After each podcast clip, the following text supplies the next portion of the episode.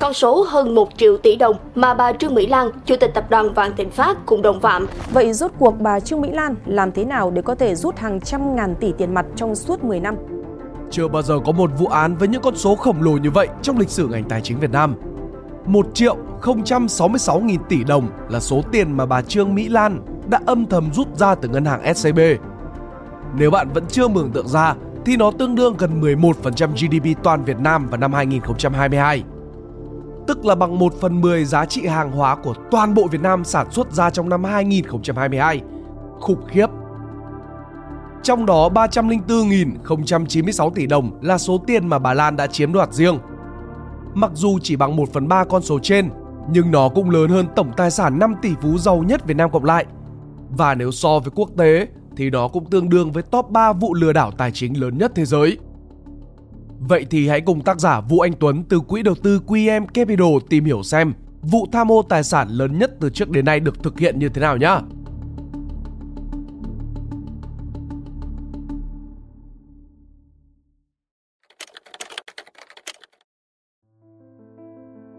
Đầu tiên, chúng ta sẽ cùng bắt đầu với nguồn cơn của tất cả mọi thứ, là từ người phụ nữ này. Đây là bà Trương Mỹ Lan, tên thật là Trương Muội, sinh năm một nghìn chín trăm năm mươi sáu tại thành phố Hồ Chí Minh, là người Việt gốc Hoa. Gia đình họ Trương của bà được mệnh danh là gia tộc giàu có bậc nhất tại Việt Nam, nhưng cũng rất kín tiếng trên truyền thông. Vì thế mà thông tin về gia tộc này rất ít được công khai.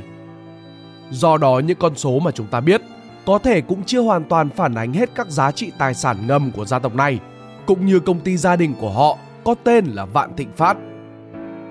Qua các thông tin được công bố chính thức, chúng ta biết được bà Trương Mỹ Lan thành lập công ty trách nhiệm hữu hạn Vạn Thịnh Phát vào năm một nghìn chín trăm chín mươi hai. Năm hai nghìn không trăm lẻ bảy, chuyển thành công công ty cổ phần, tăng vốn lên sáu nghìn tỷ đồng, trong đó bà Lan chi phối đến tám mươi phần trăm. Và từ đây, dưới sự dẫn dắt của bà, tập đoàn này đã phát triển ra vô số dự án lớn trong hệ sinh thái của mình thông qua hàng trăm công ty con. Cho đến nay, tập đoàn sở hữu rất nhiều các cao ốc ở những vị trí trung tâm, các khu đất vàng và vô số các dự án tại các vị trí đắc địa tại thành phố Hồ Chí Minh. Một trong những đặc điểm chung của các công ty trong hệ thống Vạn Thịnh Phát là hầu hết đều có quy mô vốn điều lệ rất lớn, từ vài nghìn tỷ cho đến vài chục nghìn tỷ đồng, tương đương với các doanh nghiệp tầm trung trên sàn chứng khoán. Trên mặt báo thì không bao giờ thiếu những thông tin gây sốc về tập đoàn này như thâu tóm đất vàng, tạo lập các siêu dự án rồi đắp chiếu để đó. Và giờ đây, bí mật về đế chế Vạn Thịnh Phát đã chính thức được hé lộ.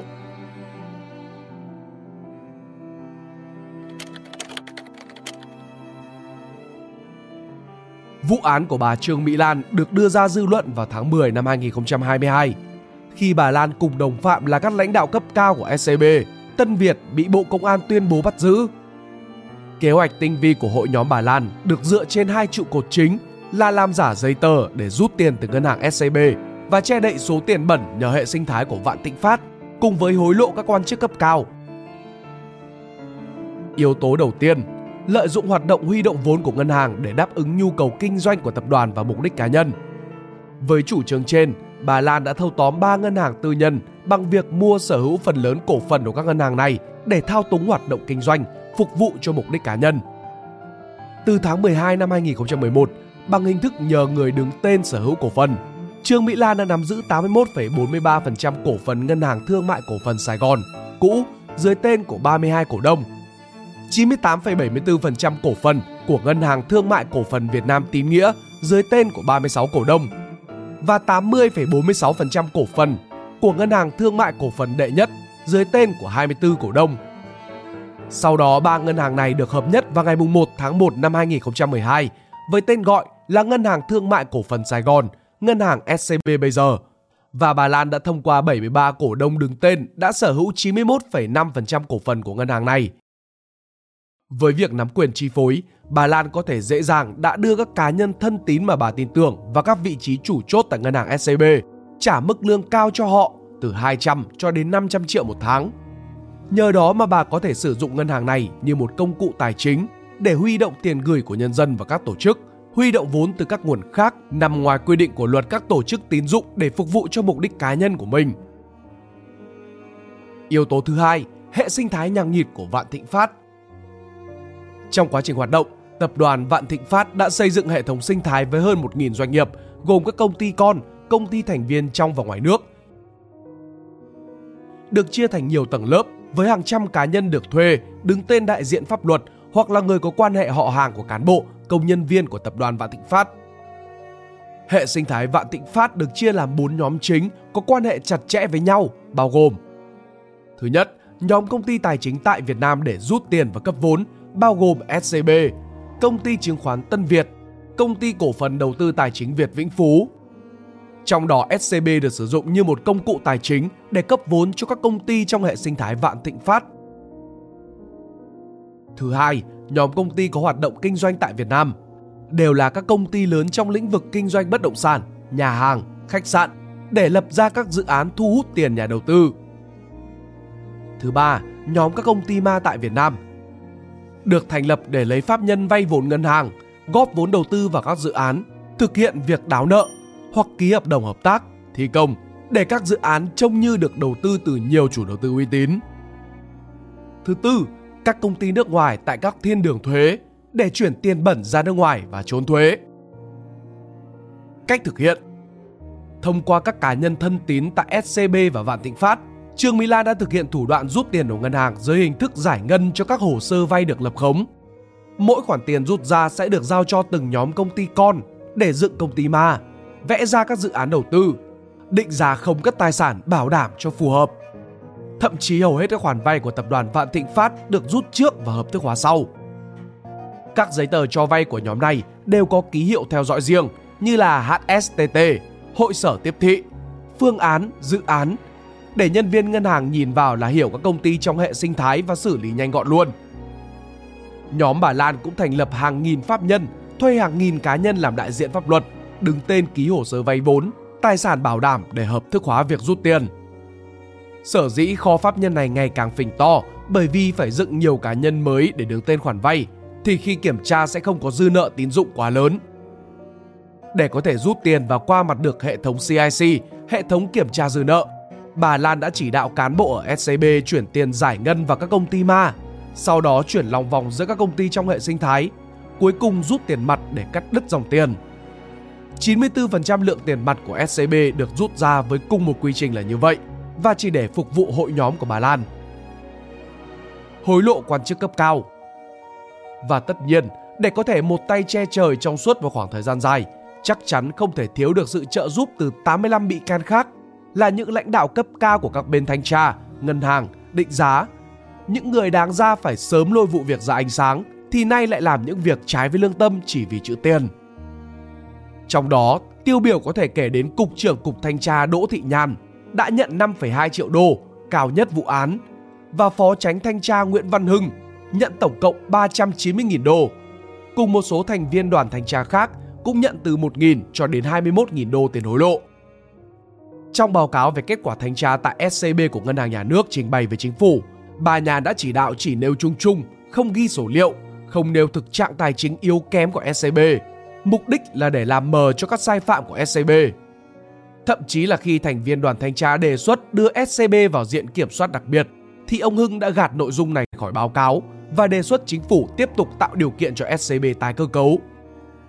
Ngoài ra cũng còn vô số các lãnh đạo liên quan khác, trong đó có nhiều người thậm chí chết một cách đột ngột không thể lấy được thêm thông tin,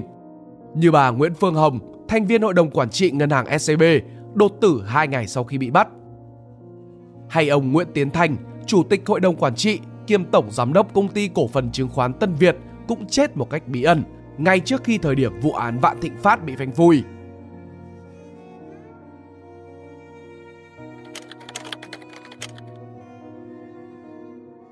Thực tế, trước khi chính thức bị bắt, tập đoàn này đã dính nhiều sai phạm về kinh tế từ bốn đến năm năm nay nhưng chưa bị sờ gáy. Có thể kể đến như sai phạm trong xây dựng tòa Vạn Thịnh Phát, lợi dụng quyền sử dụng đất trái phép tại đường Nguyễn Du, sai phạm bảo lãnh tại ngân hàng ét xê bê, dính líu tới hai công ty Dream Republic và Shin Mega, bỏ cọc hàng nghìn tỷ đồng tại sự kiện đấu giá đất Thủ Thiêm giống như Tân Hoàng Minh. Tên của bà Lan cùng chồng cũng từng xuất hiện trong hồ sơ Panama về việc rửa tiền, và cả gia đình của bà từng xin thôi quốc tịch Việt Nam để di định cư nước ngoài vào năm hai nghìn không trăm mười bốn nhưng không được chấp thuận. Cho đến mới đây, Khi có đủ bằng chứng thì cán bộ công an đã chính thức truy tố bà Lan với ba tội: đưa hối lộ, vi phạm quy định về hoạt động của ngân hàng và tham ô tài sản. Trong một thập kỷ, kể từ năm hai nghìn không trăm mười hai đến năm hai nghìn không trăm hai mươi hai, thì đội nhóm của bà Lan đã rút ruột của ét xê bê hơn một triệu tỷ đồng. Đây đều là tiền gửi của người dân hết. Và tính đến ngày mười bảy tháng mười năm hai nghìn không trăm hai mươi hai thì còn hơn sáu trăm bảy mươi bảy nghìn hai trăm tám mươi sáu tỷ đồng dư nợ đều thuộc nhóm không có khả năng thu hồi. Và giờ đây câu hỏi quan trọng là số lượng tiền gửi đã bị chiếm đoạt tại ét xê bê sẽ được xử lý ra sao? Một số phương án xử lý mà mình cập nhật được: bán các tài sản của Vạn Thịnh Phát tại Việt Nam để bổ sung lại số tiền đã thất thoát, ước tính mất trên mười năm. Tài sản đang được thu hồi của Vạn Thịnh Phát có thể đạt mức ba mươi đến năm mươi phần trăm giá trị số tiền hơn ba trăm nghìn tỷ mà bà Lan đã chiếm đoạt. Gây sức ép bán các tài sản ở nước ngoài để chuyển tiền lại Việt Nam, ước tính cũng vài năm. Cơ cấu lại ét xê bê để nó sinh lời và bổ sung số tiền lời đó cho số tiền thất thoát, mất cũng vài chục năm. Ước tính ét xê bê có thể mất: thứ nhất, một trăm chín mươi sáu nghìn tỷ Việt Nam đồng sau khi thu hồi tài sản đảm bảo cho các khoản vay của Vạn Thịnh Phát, và thứ hai là một trăm hai mươi chín nghìn tỷ lãi, phí phải thu. Tổng cộng là khoảng ba trăm ba mươi nghìn tỷ Việt Nam đồng, tương đương với bốn mươi bốn phần trăm tổng tài sản của ét xê bê ở thời điểm hiện tại. Mặt tích cực là ét xê bê không tham gia nhiều vào hệ thống liên ngân hàng Interbank từ lâu nay, nên các khoản vay mượn của ét xê bê trên hệ thống gần như là không có. Vì vậy mà mức độ ảnh hưởng sẽ là gánh nặng trong việc cơ cấu của riêng ét xê bê, chứ không ảnh hưởng đến hệ thống ngân hàng và các ngân hàng khác.